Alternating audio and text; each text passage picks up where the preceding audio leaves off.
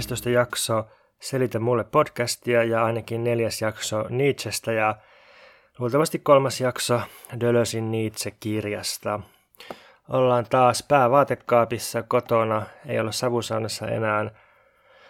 Kissat nukkuu, toinen parvekkeella ja toinen omassa huopaboksissaan ja pyykinpesukone surraa ja, ja tota, tällaista.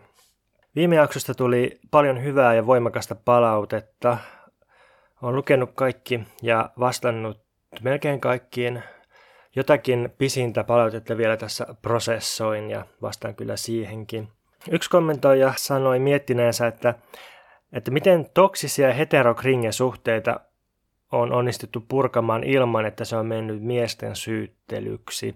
Ja tämä liittyy siis siihen, että mä viime jaksossa puhuin tuosta Tuosta, miten Nietzsche käsittelee huonoa omatuntoa ja syyllisyyttä ja vastuullistamista ja siitä, sitä, että miten nämä on sellaisia jollain tavalla kavaalia vallankäytön muotoja, jolla ihmisiin asennetaan just syyllisyyttä ja, ja sitten tota, seuraa kaikenlaista katkeruutta ja negatiivisuutta ja, ja raskasta elämää raskaaksi koettua elämää. Elämästä tulee jotenkin ilotonta ja harmaata ja raskasta ja vakavaa.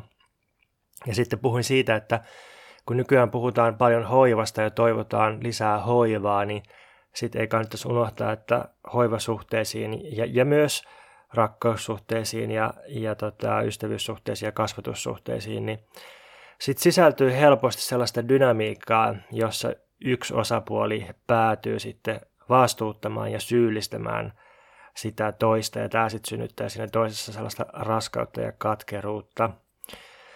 Ja sitten jos katsoo nyky-Instagramia, niin, niin sittenhän se kuvio vaikuttaa siltä, että, että tota, tälleen yleistettynä tilastollisesti niin naiset on se osapuoli, joka päätyy sitten vastuuttamaan ja, ja niin kuin valittamaan ja jotenkin ehkä uhriutumaan, ja sitten miehet on se osapuoli, joka, joka päätyy jotenkin silleen valittamaan siitä, että miten on niin raskasta, kun tota, aina vaaditaan kaikkea ja, ja jotenkin vastuutetaan ja, ja syyllistetään ja näin, niin tämä on aika, aika masentava kuvio. Ja tämä kommentoija, joka siis itse on olettaakseni nainen, niin kirjoitti mulle näin.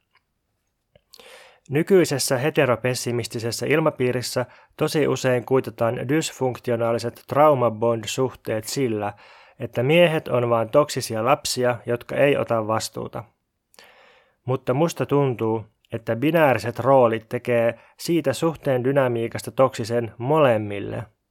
Ja ne on vähän monisyisempiä kulttuurisia ongelmia. Niin kuin että tytöt kasvatetaan sellaisiksi huolehtijoiksi ja jopa kontrolloimaan niin, että siitä kanssa sy- syntyy joku myrkyllinen epätasapaino siihen ihmissuhteeseen. Edelleen tämä kommentoija kirjoitti sellaisesta dynamiikasta, jossa naisesta tulee helposti sellainen nalkuttava ja vahtiva äitihahmo, niin kuin Uuna Turhapuron vaimo, joka tämä, niin kuin, tämä dynamiikka on niin koodettu kulttuuriin ja sitten ihmiset helposti solahtaa niihin rooleihin jotenkin tiedostamattaan. Siteeraan edelleen. Paljon puhutaan daddy issues-ilmiöstä, mutta vähintään yhtä yleinen on sellainen käsittelemätön äititrauma, joka siirtyy heterosuhteisiin. Äititrauma siis, siis ymmärtääkseni siinä mielessä, että, että varsinkin naisilla on tapana ihmissuhteessa ottaa sitten sellainen äh, vähän ehkä marttyyrimainenkin venyvän hoivatyöläisen, tunnetyöläisen rooli, jossa tehdään tunnetyötä toisten eteen myös pyytämättä reilusti yli omien voimavarojen. Ja sitten kun on tämmöinen dynamiikka ja on omaksunut tällaisen roolin, niin, niin se roolin suorittaminen ei oikeastaan ole palvelus kummallekaan osapuolelle siinä, koska se just tekee kovin katkeraa ja raskasta siitä yhteiselämästä. Ja niinpä meillä sitten on tämmöinen kuvio, jossa kaikki identiteetit ja roolit on vähän niin kuin omissa lokeroissaan kärsimässä. Ja nyt mä haluan korostaa, että, että usein kun vaikkapa Instagramissa tai niin kuin nykyisemmässä pop-feministisessä keskustelussa syytetään ja syyllistetään miehiä, niin mun nähdäkseni nämä syytteet ja syyllistykset on niin sanotusti oikeassa jos siis tätä dynamiikkaa tarkastellaan siitä vastuun ja syyttämisen tai syyllisyyden viitekehyksestä. Että sehän on ihan niin kuin totta, mitä koko ajan pyörii tuolla feministisissä piireissä, keskustelupiireissä Instagramissa, että siis se on, se on totta, että, että valtavan monet miehet on täysiä mulkkuja, joille ei ole tunnetaitoja, jotka ei osaa kommunikoida ja jotka ei ajattele toisten tarpeita. Että just näin, näinhän se on monien kohdalla. Mutta tota, ehkä kannattaisi kysyä, että, että miksi tämä dynamiikka pysyy edelleen yllä. Että jos tämä on näin hirveätä, niin miksi niin sanotusti me pidetään sitä yllä? Mikä on se, se halu tai motivaatio tai se tukirakenne, joka niin kuin me muut sitten investoidaan siihen? Miksi me investoidaan meidän haluja ja tunnetyötä ja niin edelleen siihen, että meitä ahdistavat mekanismit pysyy käynnissä? Ja tämä nyt on semmoinen aika tärkeä Nietzschen ja myös myöhemmin Deleuzein ja Gattarin kysymys. Tämä on oikeastaan semmoinen näkökulma, joka niin kuin, jos lähestyy sitä hirveän silleen moralistisesta kulmasta ja jotenkin sumeasti silmät kiinni, niin se saattaisi jollekin vaikuttaa silleen uh, uhrin syyttämiseltä silleen, niin kuin, että, että niin kuin oikeasti työväenluokka on ikään kuin vastuussa siitä, että, että sitä alistetaan tai että että myrkyllisissä ihmissuhteissa niin, niin tavallaan molemmat on vastuussa siitä suhteesta. Mutta että sitten jos tästä poistetaan kokonaan se vastuun ja syyllisyyden kulma ja tarkastellaan vain niitä mekanismeja niin puhtaan funktionaalisesti, että mikä on se tunneenergia, jota ihmiset tuo, tai se haluenergia, jota ihmiset tuo näihin mekanismeihin, niin silloin tämä minusta on todella tärkeä kysymys, ja ehkä se selittää ihmissuhteiden lisäksi myös jotain siitä, että minkä takia ihmiset yhtä aikaa vihaa sosiaalista mediaa ja sitten käyttää sitä niin paljon. Siis selittää sitä sillä tavalla, että, että eihän ihmiset käyttäisi somea, jos ihmiset olisi pelkästään someen viattomia uhreja, joita manipuloitaisiin algoritmeilla ja alistettaisiin kaikilla vertaisarvioinneilla.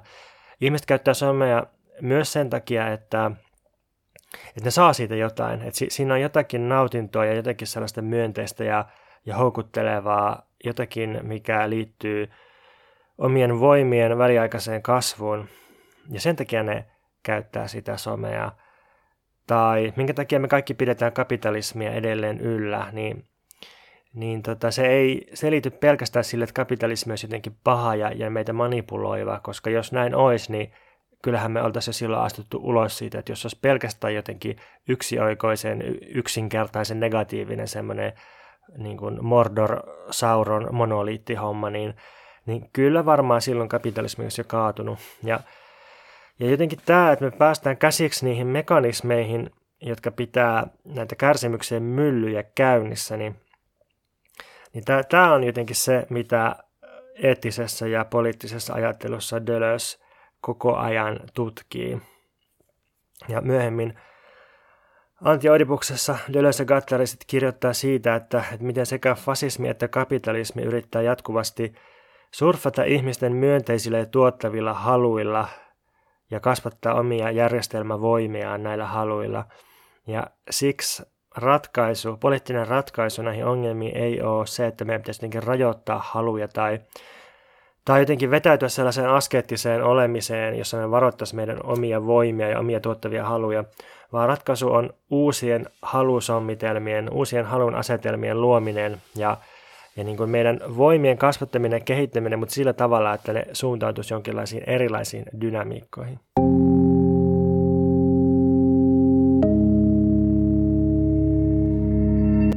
No, sitten voitaisiin kerrata pikkusen. Toissa jaksossa mä puhuin siitä, että miten Deleuze kirjoittaa siitä, miten Nietzsche kyselee arvojen arvon ja ilmiöiden mielen perään. Arvo saadaan selville, kun selvitetään arvon polveutuminen sen alkuperästä. Ja arvon alkuperä voi olla vaikkapa ylhäinen tai alhainen. Ja jonkun ilmiön mieli taas selviää tutkimalla, että mikä voima on vallannut sen ilmiön. Ja näin syntyy käsitys maailmasta tai todellisuudesta, joka on eroavien ja moninaisten voimien välinen kamppailu. Kaikkialla on voimia ja, ja ilmiöt koostuu voimista, jotka kamppailee keskenään tämän ilmiön, eli tämän tietyn voiman hallinnasta. No tämä on vielä vähän abstrakti jäsennys. Ja tulee mieleen, että voisiko näistä voimista sanoa enemmän, että mitä ne on ja minkälaisia ne on. Ja kyllähän niistä voi, ja tästä Dölös kirjoittaa Nietzsche-kirjansa kakkosluvussa, joka on varmaankin tämän kirjan tunnetuin luku. Tai ainakin tämä voimien välinen erottelu, voimien käsitteellistäminen, niin se on se, mikä tästä kirjasta tunnetaan ja, ja mikä on jotenkin sille joskus ehkä yksinkertaistanut sellaiseksi kliseeksi. Tässä on ehkä jotain samanlaista kuin silloin, kun mä menin yliopiston alussa semiotiikan johdantokurssille ja siellä sitten luennoitsija käytti esimerkkinä tota, kuuluisaa piippumaalausta, siis se, se, se, tota, se maalaus, missä, missä on kuva piipusta ja sitten teksti alla, että tämä ei ole piippu. Ja sitten se sovelsi erilaisia semiotiikan teorioita, niin kun opetti niitä soveltamalla niitä teorioita tähän, tähän kuvaan. Ja sitten se aluksi pyysi vuolasti anteeksi sitä, että, että se käyttää tätä esimerkkiä, koska se oletti, että kaikki on aivan kyllästyneitä tähän, kun tämä on niin hirveä klisee. Tästä on kirjoittu niin monia analyysejä Foucault 60-luvun analyysistä alkaen. Ja sitten me opiskelijat, tyyli ensimmäisen vuoden opiskelijat tai toisen, niin oltiin jotenkin silleen, että mitä, mitä että ei me, me okei, me ollaan ehkä nähty tämä maalaus, mutta ei, ei tätä kukaan meille analysoinut, ja että voisitko nyt analysoida sitä, ja niin kuin, että tämä on ehkä klisee joillekin, mutta ei meille, niin, niin tässä äh, Nietzschen voimien kohdalla vähän semmoinen sama, että tekee silleen, tekee mieli melkein niin kuin pahoitella joillekin, jotka on törmännyt tähän silleen, silleen niin kuin joka toisen nurkan takana. Mutta sitten toisaalta, jos on, onkin törmännyt johonkin kliseeseen usein, niin, niin on saattanut joka kerta törmätä siihen kliseen muodossa. Et aika usein kuitenkin, sit kun vähän edes, oikeasti edes vähän niin kuin menee sinne alkutekstiin ja lukee, lukee sitä kliseytynyttä kohtaa, niin sitten se saattaa olla ihan eri tavalla eloissa, koska, koska se on kuitenkin jotenkin erilainen se, mikä on generoinut sen kliseen kuin se itse kliseen muoto. Deleuze kirjoittaa, että on kahdenlaatuisia voimia. On aktiivisia voimia, jotka on korkeampia ja vallitsevia voimia. Sitaatti. Aktiivinen voima myöntää itsensä, myöntää eronsa ja tekee erostaan nautinnon ja myöntämisen kohteen. Sitten toiseksi on reaktiivisia voimia. Reaktiiviset voimat on alempia ja vallittuja voimia – Reaktiiviset voimat rajoittaa ja on kielteisyyden hengen vallassa, tekee erosta kieltoa ja myöntämisestä ristiriitaa. Reaktiivisten voimien kohdalla itsensä myöntämisestä tulee toisen kieltämistä. Reaktiivinen voima ei voi myöntää itseä kieltämättä ensin toista. Eli reaktiivinen voima on tässä aika lailla sama kuin semmoinen dialektinen kieltäminen, mistä puhuttiin aikaisemmin. No, aktiiviset ja reaktiiviset voimat, tai oikeastaan ennen kuin niistä edes voi arvioida, että mitä ne on, niin, niin voimat asettuu suhteeseen, ja sitten tästä suhteesta määrittyy voimien välinen ero ja tämä voimien laatu aktiivisiin ja reaktiivisiin voimiin. Ja tätä voimien välistä eroa kutsutaan hierarkiaksi. Aina kun vähintään kaksi voimaa on suhteessa keskenään, muodostuu hierarkia, ja tästä hierarkiasta – muodostuu ruumis. Ja tässähän onkin jo aika paljon purettavaa tässä lyhyessä pätkässä. Ensinnäkin toi hierarkian käsite, jota saatetaan kavahtaa aika monesta syystä. Ja tota, niin. Ensimmäinen syy on se, että, että me ei haluta ajatella nykyään, että hierarkioita olisi olemassa. Me halutaan kuvata maailmaa lähtökohtaisesti ja metafyysisesti tasa-arvoisena – sellaisena vähän abstraktina, vähän ideaalisena, että maailmassa on yksilöitä ja kaikki on lähtökohtaisesti tasa-arvoista ja tasavertaista ja samanlaista, mistä seuraa jonkinlainen tämmöinen liberaali ontologia, että jotenkin ajatuksen tasolla kaikkihan me ollaan samanlaisia ja tasa-arvoisia. No, voimien välisiä hierarkioita kuitenkin on valtavasti, jatkuvasti ja ne, ne muuttuu koko ajan tietysti, mutta että niitä on olemassa ja niitä ei voi loputtomiin kieltää. Voi kysyä, että eikö filosofian pitäisi kuitenkin lähteä liikkeelle siitä, mitä todella tapahtuu, eikä siitä, mitä pitäisi tapahtua, koska silloin just eksytään niihin abstraktioihin ja, ja ideaalisuuksiin ja jotenkin, jotenkin niin kuin ajattelusta katoaa se voima ja ajattelu voi vaan, voi vaan niin kuin tuomita todellisuutta sen jälkeen. Toinen ongelma hierarkian käsitteen kanssa on sitten, että me helposti ajatellaan hierarkioita just yksilöiden välisinä hierarkioina. Ja tästä voi tulla aika ergy olo, jos, jos näin ajattelee, että, että tota, voisi ajatella, että tämmöinen Deleuze-Nietzsche-kuvio olisi sitten semmoinen, että ihmiset olisi jotenkin aina kampittamassa ja alistamassa toisiaan, ja, ja niinpä hierarkia olisi välttämättömyyttä, ja, ja sitten syntyisi ehkä jonkinlainen semmoinen niin kuin, alt-right-näkemys maailmasta, että, että tota, kaikki on taistelua ja alistamista ja, ja tota, jotenkin tämmöistä kyynistä kamppailua, niin, niin, niin sitten jos niitä hierarkioita ajattelee sillä tavalla, että ne ensinnäkin ne voi leikata yksilöiden läpi, ja sitten toisaalta ne, ne on aika usein yksilöitä paljon laajemmissa muodostelmissa, että se mittakaava on joku muu kuin yksilö. Että hierarkioita muodostuu luokan, iän, sukupuolen, alueen, rodullistamisen, ruumiiseen varastoituneiden kokemusten ja seksuaalisuuden ja niin edelleen mukaan, eli intersektionaalisesti. Niin si- sitten tämä hierarkian muodostuminen ei ehkä ole, ole enää niin, niin, niin kuin älytön tai, tai niin kuin jotenkin vastustettava ajatus. Ja kolmas huomio on sitten, että ja niin kuin mä taisin aiemmin jo jossain huomauttaa, niin me helposti ajatellaan voimien välisiä hierarkioita ihmiskeskeisesti, jotenkin sosiaalisesti, psykologisesti, sosiologisesti, kun oikeastihan inhimilliset voimat on ihan pienen pieni osa niistä voimista, jotka vaikuttaa meidän elämään. Esimerkiksi ihmisyksilön ruumis pysyy kasassa ainoastaan ei-inhimillisten voimien aika ison moneuden ansiosta, siis että auringon voima, painovoima, tuulien voima, kaasut, lämpötilat, kasvit, bakteerit meidän vatsoissa ja suolissa ja kaikki pölyttäjähuon hyönteiset ja ruoka, mitä me syödään, vesi, jota me juodaan, meidän ystävät, meitä hoitavat lääkärit ja niin edelleen. Eli ruumis syntyy erilaisten fysikaalisten ja kemiallisten ja biologisten ja yhteiskunnallisten ja psyykkisten voimien välisestä jännityksestä.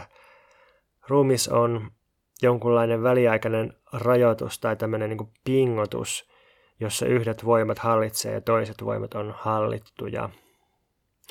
Ja tietysti tässä on välillä semmoista huojuntaa, että, että sekä Deleuze että Nietzsche kirjoittaa välillä niin kuin aika suoraan inhimillisestä näkökulmasta – Siis just tämä, että jos, jos sanotaan, että aktiiviset voimat myöntää itsensä ja, ja tekee erostaan nautinnon kohteen, nautinnon ja myöntämisen kohteen, niin niistä voi kysyä, että miten, miten painovoima voi myöntää itsensä ja tehdä itsestään nautinnon kohteen. Ja okei, tämä kuulostaa tosi silleen kokemusperäiseltä kirjoittamiselta, mutta että välillä ne molemmat taakse kirjoittaa sillä tavalla, että kyse on niin selvästi epäinhimillisistä voimista tai, tai sitten kaikenlaisista voimista.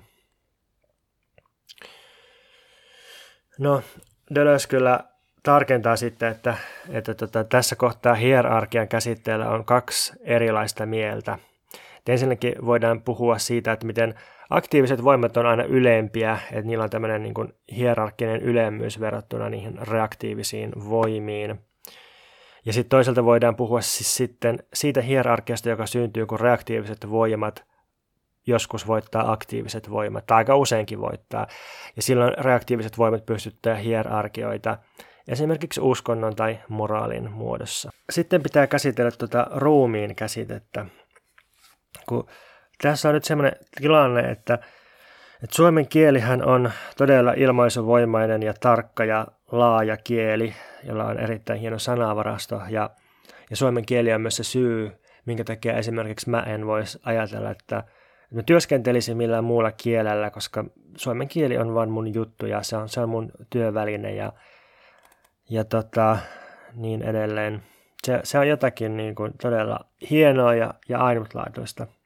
Mutta suomen kielen kanssa tulee ongelmia, kun pitäisi jotenkin kääntää indo- indoeurooppalaisten kielten käsitteitä.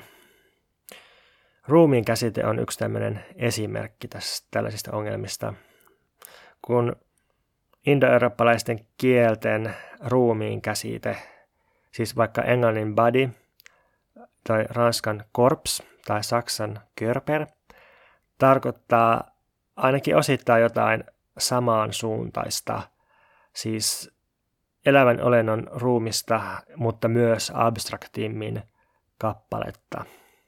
Et siinä, siinä on jotenkin semmoinen yhtä aikaa voimakas fysikaalisuus ja sitten tietty neutraalius ja yleisyys. Englanniksi voi sanoa vaikka heavenly bodies, my body, body politic, dead body. Ne on kaikki ruumiita taivaan kappaleista eläviin ja kuolleisiin ruumiin ja, ja toisaalta sellaisiin, sellaisiin vaikka niin kuin poliittisiin muodostelmiin. Ja niinpä englannin kielessä, niin kuin ranskankin kielessä, niin todellisuus voidaan aika helposti nähdä joukkona ruumiiden kohtaamisia ja muodostumisia. Mutta sitten suomen kielessä ruumis tuo nykyään mieleen lähinnä kuolleen. Ja sitten nykyään puhutaan usein kehosta, jos tarkoitetaan elävää ihmisruumista. Mutta keho on lääketieteen tarpeeseen luotu uudessana 40-luvulta ja se on, se on käsitteellisesti aika rajoittunut. Ja niin siksipä haluan tässä niin alleviivata, että kun nyt puhutaan ruumiista, niin puhutaan siitä tuossa indoeurooppalaisessa laajemmassa mielessä. Ja näin yleensä on filosofiassa muutenkin, että jostakin Descartista alkaen, niin, niin kun suomennoksissa puhutaan ruumiista, niin, niin tota, se voisi kääntää kappaleeksi yhtä hyvin. Tai sitten jos puhutaan kappaleesta, niin se voisi kääntää ruumiiksi yhtä hyvin. Esimerkkinä sanakirja antaa ranskan korps-sanalle tällaiset käännökset kuin ruumis, keho, runko, perusosa, pääosa, kappale, vartalo ja sitten, sitten ne epämääräisemmät tai niin vähemmän tunnetut merkitykset on hahmo, liha, raato, kunta, muoto, elimistö, kalmo, armeijakunta. Näitä kaikkia voi sama sana tarkoittaa. Ja tämä korps sana, niin se on se sana, joka on Dölösin ja Gatlerin ton legendaarisen elimettömän ruumiin se ruumiskäsite. Ja sitten kun myöhemmin päästään puhumaan elimettömästä ruumiista, niin, niin sitten se just voi olla paitsi ihmisen keho tai, tai eläimen ruumis, niin se voi olla myös, myös joku fysikaalinen kappale tai, tai joku instituutio tai, tai joku tämmöinen. Niin, niin, niin mä oon ehkä jotenkin itse allerginen sellaiselle filosofian lukemiselle, jossa jotenkin hoetaan sitä, että mitä ne ei voi ymmärtää, ellei osaa täydellisesti viittakieltä ja, ja niin kuin käännä lennossa kaikkia alkuteksteistä ja, ja, ja että Spinoza on turha lukea, ellei sitä lue latinaksi ja näin, niin semmoinen on tosi ahdistava ja jotenkin tukottaa vaan kaiken ajattelun ja luomiseen. Mutta mut, mut sitten samalla se on kyllä totta, että, että helposti kielten välillä kääntäessä, niin, niin sitten tulee sellaisia nyrjähdyksiä, jotka aluksi voi tuntua pieneltä, mutta sitten ne johtaa tosi pitkään ja systemaattisesti harhaan ja sitten saatetaan päätyä jonnekin ei niin hyvään paikkaan. Mutta niin, ruumis. Tässä Deleuzein Nietzsche-kirjassa on tärkeää käsittää maailma voimien muodostamien ruumiiden näkökulmasta, mistä sitten seuraa, että tietoisuus on toissijaista ruumiisiin nähden. Tietoisuus muodostuu vain ruumiin yhtenä osa-alueena ja suhteessa johonkin tietoisuutta korkeampaan ruumiiseen. Tietoisuus on luonteeltaan reaktiivista. Tietoisuus on jotain, mikä on taipunut itseensä tai vähän niin kuin kääntynyt sisäänpäin jonkin aktiivisen voiman alaisuudessa. Sitaatti. Nietzschelle tietoisuus on aina alemman tietoisuutta suhteessa ylempään, jolle alempi alistuu tai johon hän sulautuu. Tietoisuus syntyy aina suhteessa olioon, jonka funktio me voitaisiin olla tai se tietoisuus voi olla. Ja taas kerran korostan, että kyse ei ole mistään yksilöiden välisestä tällaisesta, että jotkut, joidenkin tietoisuus on alempana, vaan, vaan sitä, että tätä voi ajatella ihan silleen vaan jotenkin banaalin ää, planetaarisesti, että, että meidän, meidän tietoisuus syntyy suhteessa No vaikka lapsen tietoisuus syntyy suhteessa tietysti vanhempien tai huoltajien hoivaajien ruumiiseen, jotka on niin kuin jotenkin korkeampia tai isompia tai ylempiä ja, se lapsi, lapsi niin kuin pieni lapsi vauva on, on ikään kuin niiden funktio, joka alkaa sitten eriytyä niistä, mutta sitten se tietoisuus, uusi tietoisuus syntyy tai kehittyy suhteessa yhteiskuntaan ja sen, sen instituutioihin, suhteessa kapitalismiin, jotka on taas jotenkin korkeampia kuin se yksi tietoisuus. Ja, ja edelleen voidaan venyttää sitä siihen, että, että tota meidän kaikkien tietoisuus on väistämättä jollain tavalla suhteessa tähän planeettaan, jolla me eletään ja, ja joka on, on niin kuin joukko aika lailla korkeampia voimia kuin, kuin mitä meidän voimat on olennaista on, että, että nyt kun me tässä koko ajan yritetään ajatella, niin meidän ajattelun mallina on ruumis tai, tai kappale, siis tämä body, eikä tietoisuus. Tämä on tärkeä pointti, joka on ehkä, ehkä tota vielä enemmän Spinozalta peräisin kuin Nietzscheltä, tai, tai niin kuin, ehkä se on molemmilta peräisin, mutta, mutta Deleuzeille tämä on tosi tärkeä toistuva juttu, ja se korostaa tätä myös Spinozan kohdalla, ja tämä on tosi tärkeää sitten Döllesin ja Gattarin yhteistuotannon kannalta myöhemmin. Ja tämmöinenhän konkretisoi ajattelua kummasti, kun ei enää ajattele tietoisuuden tai psyykkeen kannalta kaikkea, vaan, vaan ruumiiden kannalta. Siis, että Yleensähän me tavataan ajatella jotenkin, että, että kaikki koostuu merkityksistä tai jotenkin, että meidän tajunta antaa maailmalle merkityksiä ja sitten tämä, tämä meidän tajunta on kauhean tärkeä, koska se antaa niitä merkityksiä ja ilman niin kuin tätä tajuntaa maailma olisi merkityksetön. Ja näin ajatellaan klassisessa fenomenologiassa ainakin.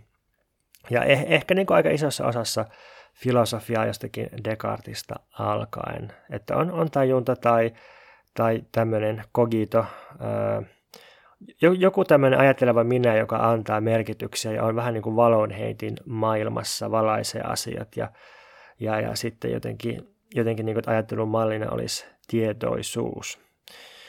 Mutta Spinozan, Nietzschen, Dölösin, Gatterin kaikkien ajattelussa, niin jos maailmassa onkin merkityksiä ja mielekkyyttä, niin niin, niin ne on tietenkin olennaisia, mutta ne, ne syntyy ruumiiden kohtaamisista, ne syntyy ruumiiden muodostumisesta ja ne syntyy ruumiiden purkautumisesta, purkautumisista.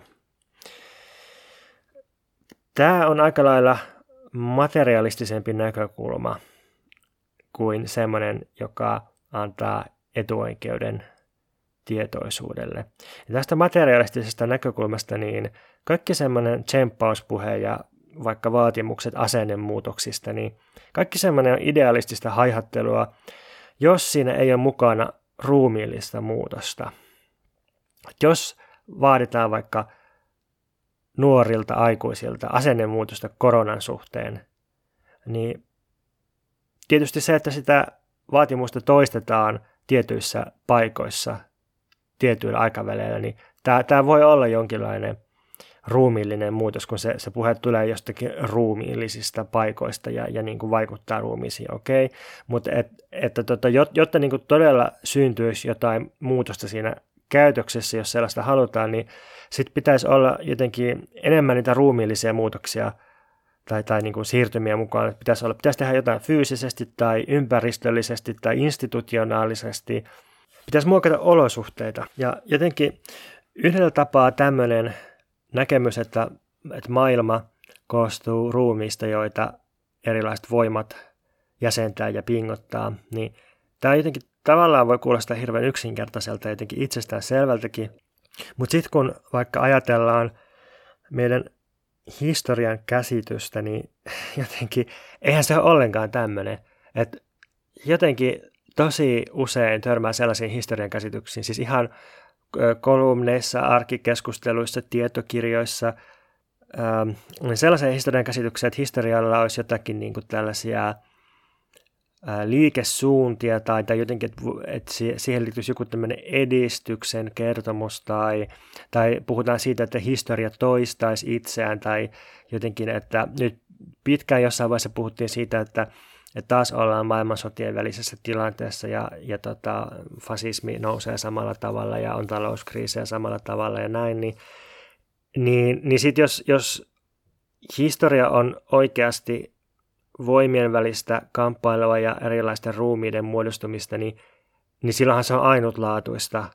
Ja silloin jotenkin on absurdia puhua jostakin yleisestä geneerisestä edistyksestä tai, tai jostakin toistosta, paitsi jälkikäteen. Sitten kun ne, ne ruumiilliset interaktiot on tapahtunut, niin totta kai niin kuin jälkikäteen voidaan kirjoittaa joku semmoinen yleinen, yleistetty kertomus, että, että näin kävi, mutta, mutta se on niin kuin aina jälkikäteen tulee toi näkökulma.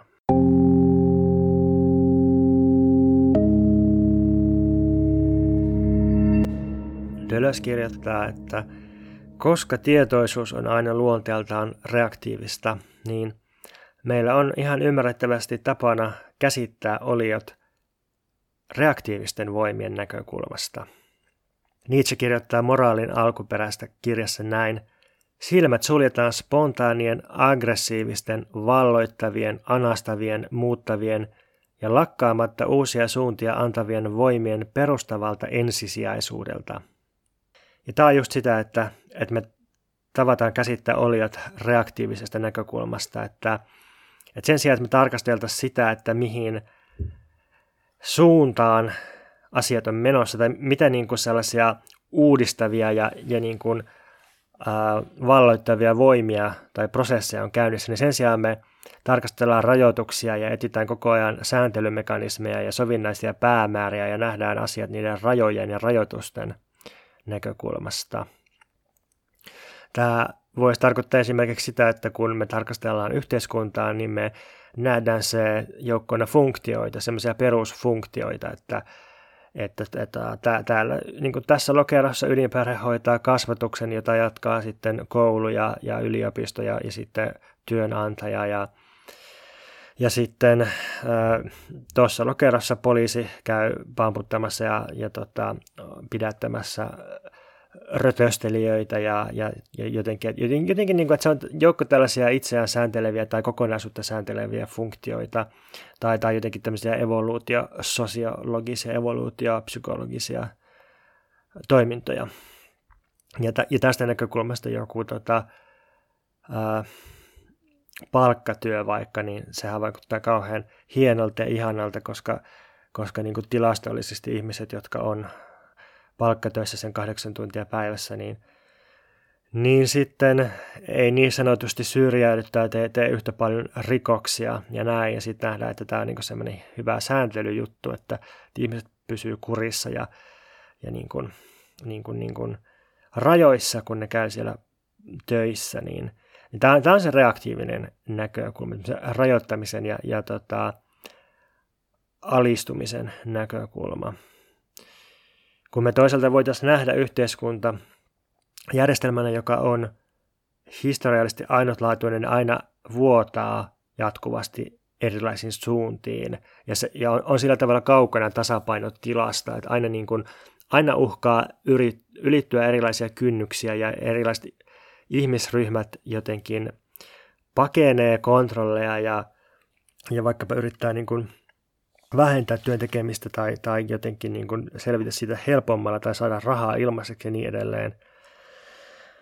Ja sitten voitaisiin tarkastella sitä, että, että mitä tämä tarkoittaa yhteiskunnalle ja miten yhteiskunta muuttuu aina sitten sillä tavalla, että, että tällaisten aktiivisten voimien perässä juoksee reaktiivinen kiinniottokoneisto.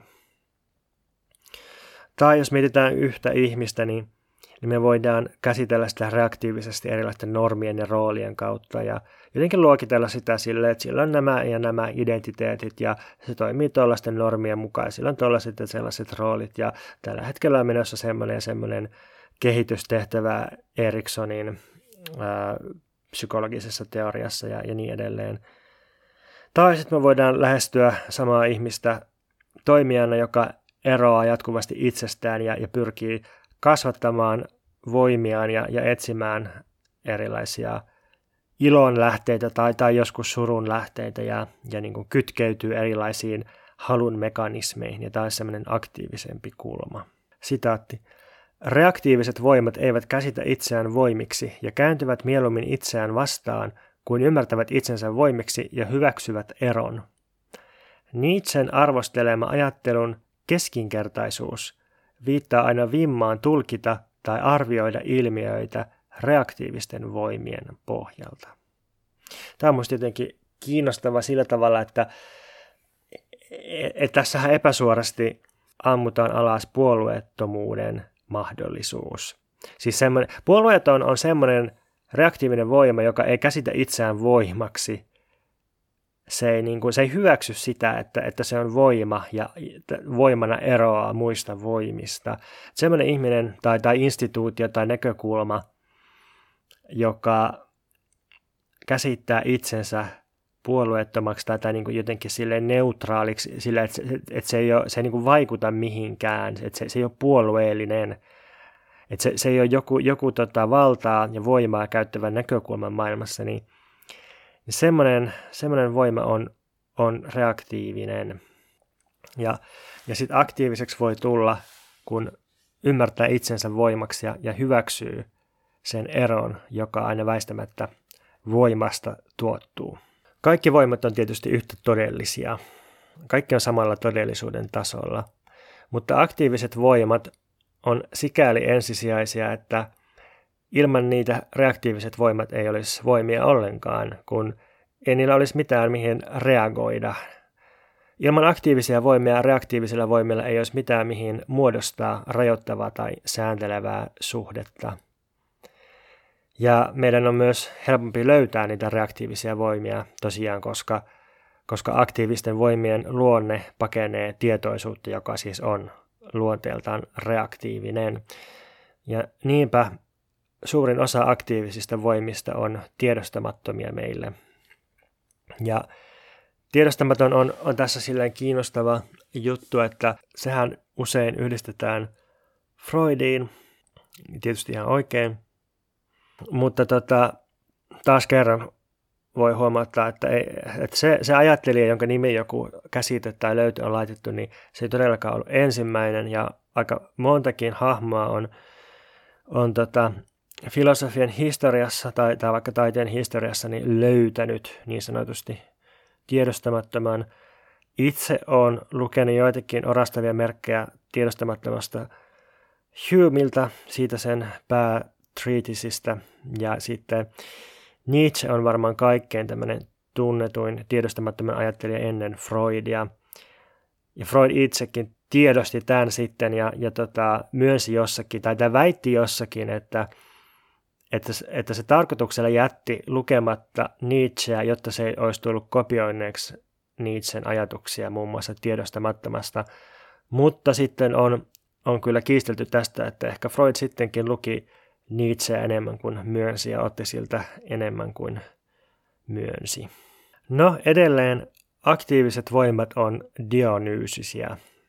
Ja Deleuze ei suoraan tätä sano auki, mutta voisi ehkä ajatella, että tässä Deleuzein kirjan kehyksessä niin reaktiiviset voimat liittyy tuohon apolloniseen, koska apolloninen on sellaista, sellaista niin kuin kuvan veiston tai, tai niin kuin representaation – aluetta ja, ja sehän liittyy tosi paljon rajoihin ja rajoittamiseen ja jonkun tietyn muodon antamiseen, kun taas Dionyysinen liittyy just siihen muodon hajottamiseen tai, tai niin kuin muotojen sulautumiseen toisikseen.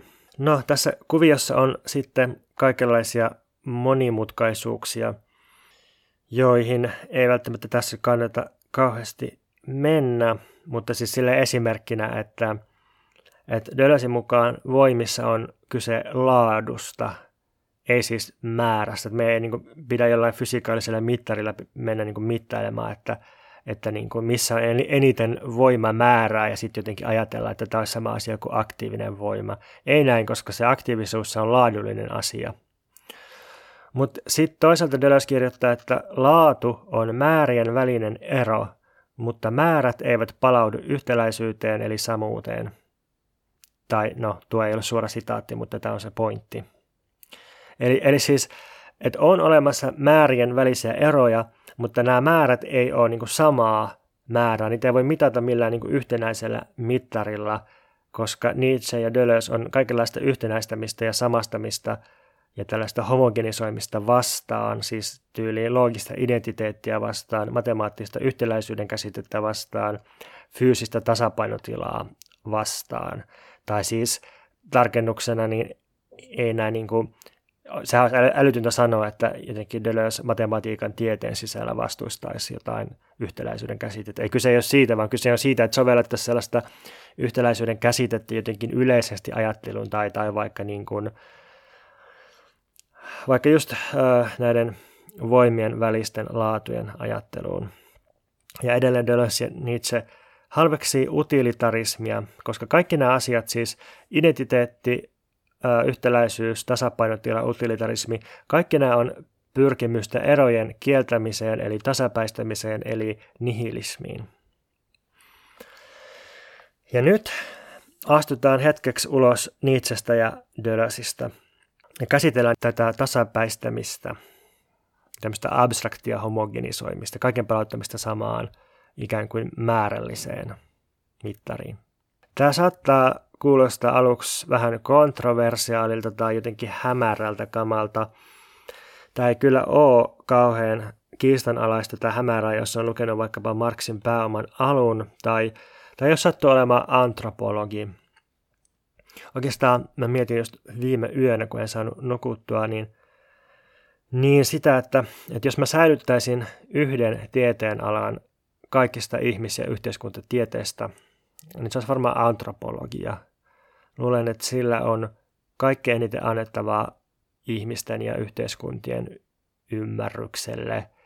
Ja, ja tämä kaikki silti, vaikka ottaisi huomioon, että antropologian historiassa on, on paljon rasismia ja kolonialismia ollut, koska kuitenkin antropologia sitten itse on, on toisaalta antanut välineitä tämän rasismin ja kolonialismin ymmärtämiseen ja, ja myös purkamiseen.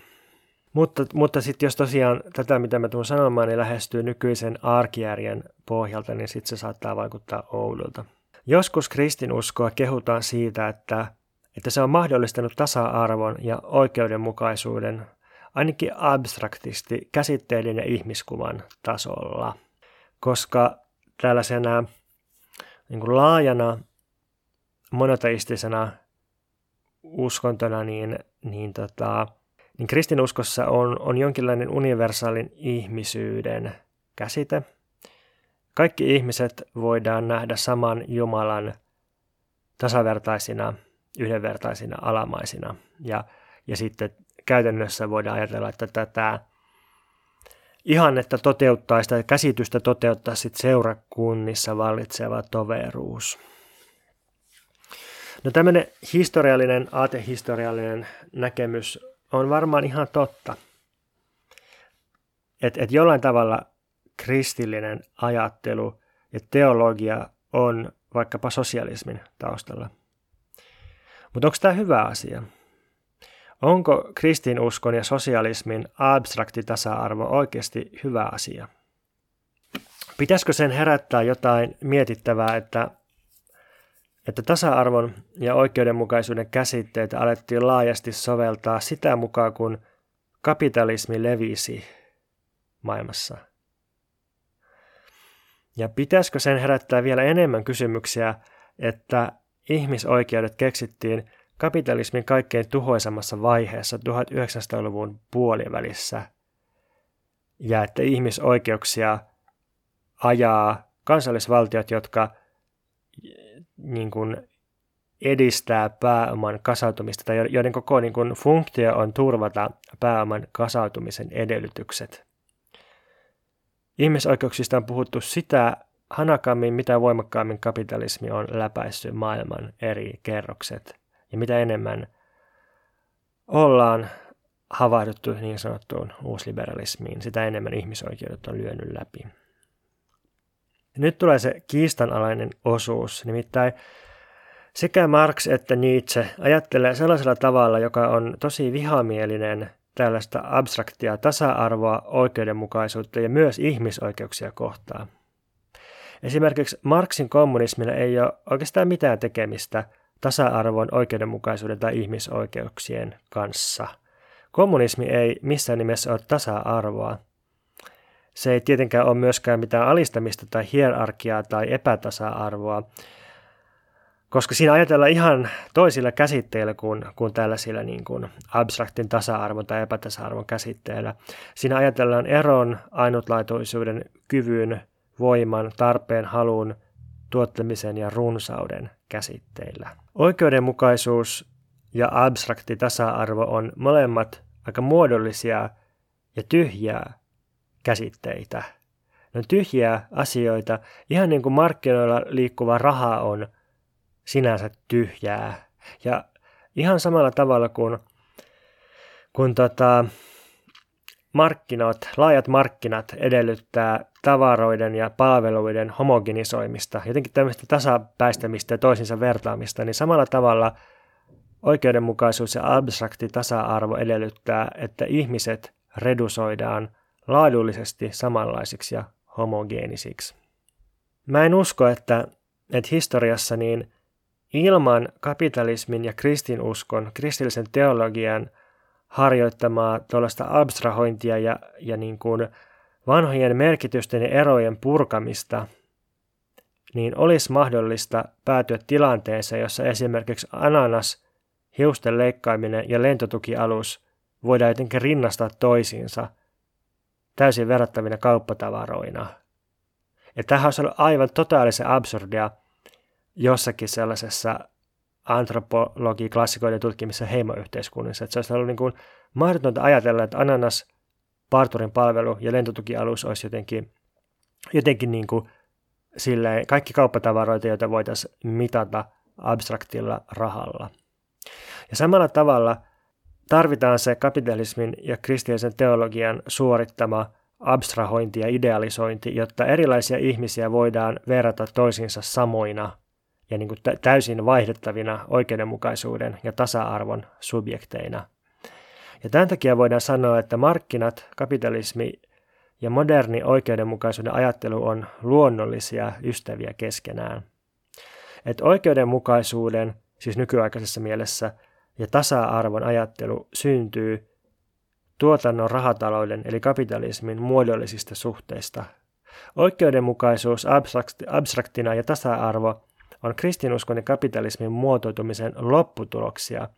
Ja tämän prosessin loppupäässä vielä enemmän siellä loppupäässä niin syntyy sitten ihmisoikeudet, jotka on jotenkin silleen niin kuin yksilöity muoto tästä ajattelusta.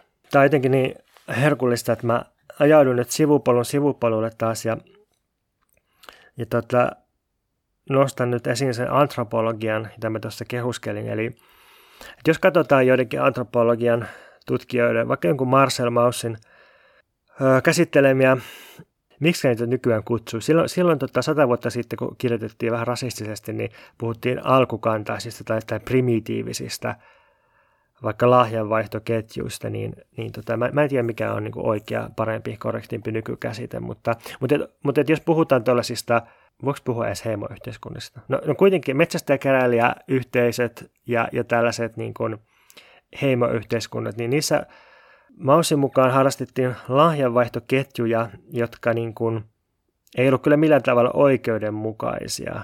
Siis, siis tyyli, että, että kun ihmiset ja yhteisöt ja yhteiskunnat vaihto keskenään erilaisia lahjoja, niin, niin tämä vaihto muodosti tosi monimutkaisia ja monenkeskisiä verkkoja, josta muodostui semmoinen iso peli, jossa lahjan antaminen sitoo sekä antajan että, että sen, jolle se lahja annettiin, niin molemminpuoliseen suhteeseen. Ja tästä sitten syntyi velkoja ja ja ehkä maagisia henkisten ja materiaalisten tapahtumien toisinsa kietoutumista ja, ja tota, sit joskus se johti sellaiseen ähm, niin kuin pakottavan tuhlaamiseen tai tuhoamiseen, että ne lahjat piti kerätä yhteen ja tuhota, jotta ei, ei niin kuin pääsisi syntymään sellaista äh, uhkaavaa ylijäämää. Ja, ja sit, sitten niin kuin se yhteisö, jolla oli eniten varallisuutta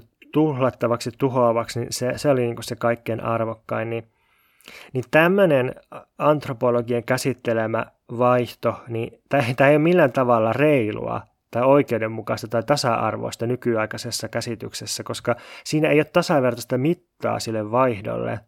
Ei ole mitään, minkä suhteen voisi sanoa, että, kaikki on tasa-arvoisia tai epätasa-arvoisia. Ja nykynäkökulmasta se on, se on niin nimenomaan epäoikeudenmukaista, koska se perustuu jatkuvasti vaihteleviin eroihin ja, ja erisuuruisiin monensuuntaisiin velkasuhteisiin. Ja nyt pääoman alussa niin Marksin aika kiinnostava pointti on se, että, että jos, jos verrataan kapitalismia tuollaiseen yhteiskuntaan, joka perustuu lahjanvaihtoon, niin itse asiassa kapitalismi on reilua peliä. Kapitalismin oikeudenmukaisuutta reiluutena, koska kapitalismissa kaikille tavaroille ja palveluille on yhteinen reilu mitta. Pääoman ekan osan luvussa 1.3.d Marx sanoo, että että Z-yksikköä A, Y-yksikköä B, X-yksikköä C ja niin edelleen, niin, niin kaikki tämä voidaan palauttaa tiettyyn määrään rahaa.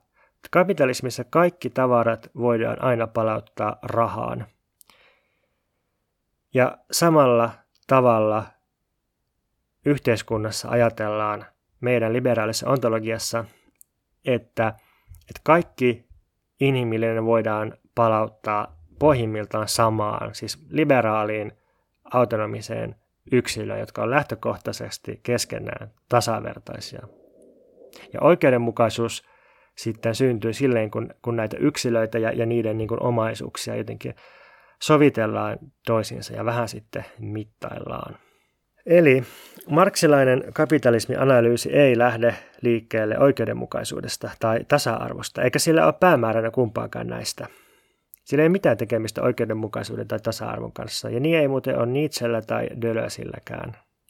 Marksin ja Engelsin tavoitteena oli kommunismi todellisena liikkeenä, joka hävittää koko porvarillisen yhteiskunnan ja mahdollistaa ainutkertaisten olemisen tapojen moninaistumisen, mahdollistaa tarpeiden ja halujen ja toiminnan erot, eikä mahdollista mitään sosialistista tasa-arvoa tai tasapäisyyttä ja siis sellaista, että jotenkin kaikki heiluisi kuokan tai älypuhelimen varassa kahdeksan tuntia päivässä. Se on ainakin mun henkilökohtainen painajainen tämmöinen jotenkin tämmöinen niin kuin sosialistinen kommuni, jossa kaikki on alistettu töihin samalla tavalla. Se on yhtä lailla painajainen kuin nykyinen kapitalismi, jossa kaikkia hallitaan pääoman abstraktin kasautumisen prosessilla. Eli kertauksena vielä Marksilainen, Nietzscheläinen ja Dölösläinen ajattelu asettuu vastaan sekä kapitalistista hallintaa että homogenisoivaa sosialismia. Vastustetaan molempia. Mä tiedän, että tämä saattaa olla jotenkin yllättävää tai hankalaa, jos, jos, jos ei ole kauheasti lukenut Marksia, koska Marx yhdistetään sosialismiin, mutta jos, jos tuntuu hankalalta, niin suosittelen, että googlaa Marxilta Gothan ohjelman arvostelua nimisen tekstin, jossa se just arvostelee näiden niin saksalaisten sosialistien poliittista ohjelmaa. Tosiaan Marx oli itse kommunisti, ei, ei missään nimessä sosialisti, mutta, mutta tota, tämä, teksti on siis, tämä on jotain 20-25 sivua ja löytyy suomeksi ja kaikilla kielillä kyllä netistä. Tässä tekstissä on sellainen kohta, joka tiivistää kaiken, mistä tässä on kyse musta aika hyvin. Tämä on yksi ainoa virke, mutta tämä on semmoinen kilometrivirke niin tota, mä nyt koitan lukea tämän ääneen, niin, niin tota, koittakaa kestää loppuun asti tässä virkkeessä, koska se olennaisin juttu tulee ihan lopussa. Kommunistisen yhteiskunnan korkeimmassa vaiheessa, sen jälkeen, kun on tehty loppu yksilön orjuuttavasta alistamisesta työnjakoon ja samalla myös henkisen ja ruumiillisen työn vastakohtaisuudesta – kun työ ei ole enää vain toimeentulokeino, vaan siitä on tullut ensimmäinen elämäntarve.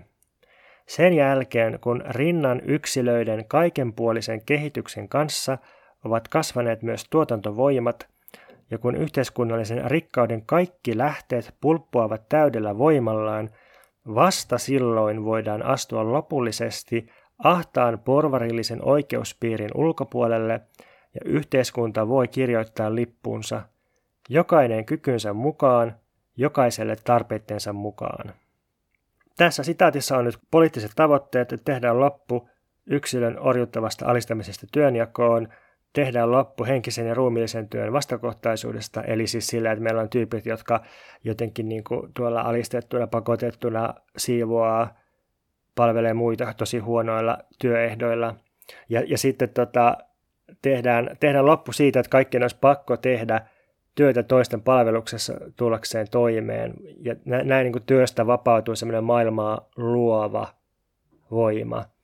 Ja, ja sitten, sitten vapautetaan yksilöiden kaikinpuolinen kehitys, eli siis, siis niin kuin just, just se erojen, ihmisten välisten erojen mahdollisuus ja, ja myös ihmisten sisäisten erojen, siis että, että ihmisen ei tarvitse olla vain yhtä, yhtä identiteettiä, yhtä seksuaalisuutta, sukupuolta, yhtä lokeroa. Ja sitten, sitten tämä yhteiskunnallisen rikkauden kaikki lähteet, jotka pulppua täydellä voimalla, joka siis on käytännössä sama kuin luksuskommunismin ohjelma, niin vasta silloin me päästään lopullisesti irti tästä, tästä niin kuin porvarillisesta oikeus- ja tasa-arvoajattelusta ja, ja tota, saavutetaan se, että, että jokainen saa kykynsä mukaan, tai jokainen tekee kykynsä mukaan ja jokaiselle annetaan tarpeittensa mukaan. Eli, eli ei valitse tämmöinen niin kuin abstrakti mittaamisen oikeudenmukaisuus, vaan, vaan just tämmöinen niin kuin erojen mahtava räjähtäminen. Nyt jos tämän kaiken pohjalta ajattelee Nietzschen kommentteja, joilla se vastustaa sosialismia ja tasa-arvoa, niin ne tulee ehkä nyt ymmärrettäväksi. Nietzsche ei ole yhteensopiva sosialismin kanssa, eikä se ole yhteensopiva semmoiseen jotenkin vähän löysän epämääräisen tämmöisen punavihreän tasa-arvoajattelun kanssa. Ei missään nimessä. Mutta tämä ei tarkoita, että Nietzsche olisi jotenkin fasisti tai oikeistolainen, koska mun nähdäkseni ja Deleuzein ja Foucault ja todella monen muun nähdäkseni, niin Nietzsche on kyllä hyvinkin yhteensopiva kommunismin kanssa sikäli kuin kommunismi käsitetään tuon edellä mainitun Marx-sitaatin pohjalta. Mutta siis siinä sitaatissahan sanottiin, että, että vasta tietyssä vaiheessa voidaan astua sen ahtaan porvarillisen oikeuspiirin ulkopuolelle. Eli me ei voida nyt astua sinne suoraan. Mä tulkitsen tämän siis sillä tavalla, että et eihän meidän nyt kannata tehdä sellaista päätelmää, että me kaikki alettaisiin tukottaa sosiaalista mediaa sille, että hei, vastustamme tasa-arvoa. Jos me tehtäisiin näin, niin sehän pelaisi vaan oikeastaan osakesalkkuihin, että et tota, ei, se, se ei toimi ihan niin, niin yksioikoisesti, että jotenkin julistettaisiin, että no niin, nyt, nyt ollaan kaikki kommunisteja ja tasa-arvo alas ja näin. Niin. Tämä on vähän sama kuin se, mitä feminismissä puhutaan strategisesta essentialismista, että, että tavoitteena on kyllä useinkin sukupuolten moninaistaminen tai, tai ehkä jopa joillekin lakkauttaminen. Siis lakkauttaminen siinä mielessä, että jos, jos sukupuolia olisi todella vapaasti, jos mä annettaisiin sukupuolten lisääntyä satoihin erilaisiin sukupuoliin ja seksuaalisuuksien samoin, niin eihän sukupuoli enää olisi meitä alistava käsite tai rakennelma. Vähän samalla tavalla kuin, että ihmisillä on tosi paljon erilaisia silmiä ja hiusten värejä, eikä me niin kuin kauheasti alisteta ihmisiä niiden perusteella, niin sukupuolestakin voisi tulla tämmöinen sitten tämmöinen niin purettu, purettu kategoria, mutta et emme, emme päästä siihen vain julistamalla sitä, ja sen takia meidän pitää ottaa huomioon maailmassa tällä hetkellä aika niin kuin jähmeästi valitsevat sukupuolitukset, ja meidän pitää jotenkin työstää niitä, ja, ja sitten niin kuin, niin kuin strategisesti mennä niiden läpi, jotta me päästäisiin niistä eroin tai saataisiin ne niin kuin avattua vapaampiin suuntiin, niin samalla tavalla – porvarillisen yhteiskunnan läpi pitää mennä jotenkin taistellen ja aina niin kuin tilanteiden mukaan ja tähdätä siihen, siihen niin kuin singulaarisuuksien kommunismiin. Ja tietysti toiminta, tämmöinen toiminta on sitä kevyempää ja iloisempaa, mitä enemmän me pystytään siinä itse toiminnassa ja elämään tällaista jokainen kykynsä mukaan, jokaiselle tarpeittensa mukaan. Et ei, kyse ei ole niin kuin siitä, että että, tota, että keinot ja päämäärät olisivat jotenkin täysin erilliset, mutta, mutta tota, kyse on siis siitä, että, että tarvitaan aina niin kuin analyysiä ja, ja nyanssia ja niin kuin, sanon tämän, tai mä toistan tätä sen takia, että kun että niin usein käy sillä, että että joku julkaisee jonkun tekstin vaikka feminismistä tai, tai kommunismista ja sitten niin se teksti otetaan vastaan sillä, että hoetaan, että no niin, nyt, nyt ollaan feministejä, nyt ollaan kommunisteja, kyllä kommunismia, feminismiä. Ja sitten tämä ei johda mihinkään, kun se on vaan semmoista abstraktia hokemista, että se, se feminismi se pitää aina tehdä ja se kommunismi se pitää tehdä ja toteuttaa ja se on aina vähän erilaista, että miten missäkin tilanteessa sitä voidaan tehdä. Tuntuu, että tuli semmoinen setti, että pitää ottaa joku välijingle tähän väliin.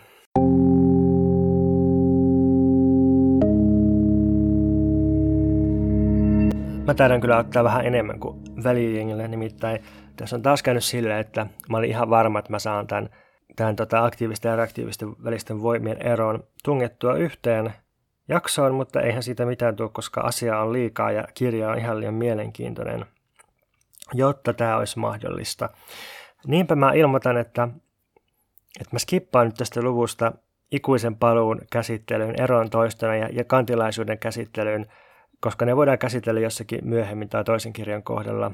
Tämä vain tiedoksi niille, jotka lukee tätä kirjaa samassa tahdissa, kun puhun siitä. Ja tota, katkaisen tämän jakson myös tähän.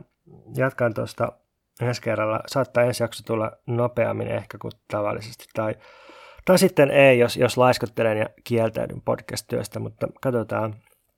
Ja sitä odotellessa voi edelleen lähettää palautetta tai selityspyyntöjä Instagramissa at purokup tai at gmail.com. Jos haluaa tukea podcastia, niin voi ostella mun tai mun ja, ja tota, kumppaneiden kirjoittamia kirjoja tai lainata niitä kirjastosta, taikka sitten ryhtyä Mikä meitä vaivaa podcastin Patreon-tilaajaksi osoitteessa patreon.com kautta Mikä meitä vaivaa. Tuolla Patreonissa niin – me Veikka Lahtisen kanssa, jonka kanssa me tehdään tota, Mikä meitä vaivaa podcastia, niin sitten joka kuukausi julkaistaan jotakin audiota. Siellä on myös tekstejä, jotka on, on niin tätä samaa, siis filosofista tai yhteiskuntatieteellistä tai, tai jotenkin niin sen suuntaista. Eli, eli se ei ole niin pelkkää hyvän tekeväisyyttä, jos, jos meille lahjoittaa tai jos ryhtyy meidän tilaajaksi sitä kautta, että sit saa joskus jotakin ihan ehkä mielekästäkin tekstiä, mutta joka tapauksessa haluan oikeasti kiittää kaikkia tähän asti kuuntelijoita ja, ja tota, palautteen laittajia. Se, tota, mä aloin tekemään tätä sillä, että mä ajattelin, että noin viisi ihmistä jaksaa tätä kuunnella.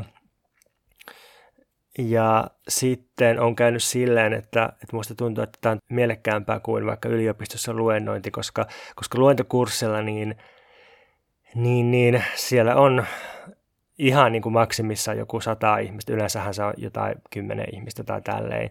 Mutta mut, sitten jos tekee podcastia, niin se yhden jakson voi kuunnella vaikka tuhat ihmistä ja, ja ne voi uudelleen kuunnella sen. Ja, ja sitten tässä on myös se kiva piirre, että ei tarvitse pitää mitään kahden tunnin luentoa tai puolentoista tai kolmen tunnin, vaan, vaan voi, voi niin kuin pistää poikki siinä kohtaa, missä on olennaista ja missä omat voimat vielä riittää. Ja sitten sitä voi vielä kivasti editoidakin ja poistaa pahimmat toistot ja rykäisyt ja sekoilut sieltä, joten Tämä on siis hyvin, hyvin mielekästä ja mielekästä on ollut myös ne keskustelut, mitä mä oon käynyt joidenkin ihmisten kanssa tämän podcastin pohjalta ja niitä voi mielellään jatkaa, mutta tota, mä lähden tästä ehkä keittämään lisää kahvia ja sitten tekemään pestopastaa ja sitten katsotaan milloin palataan aktiivisiin ja reaktiivisiin voimiin.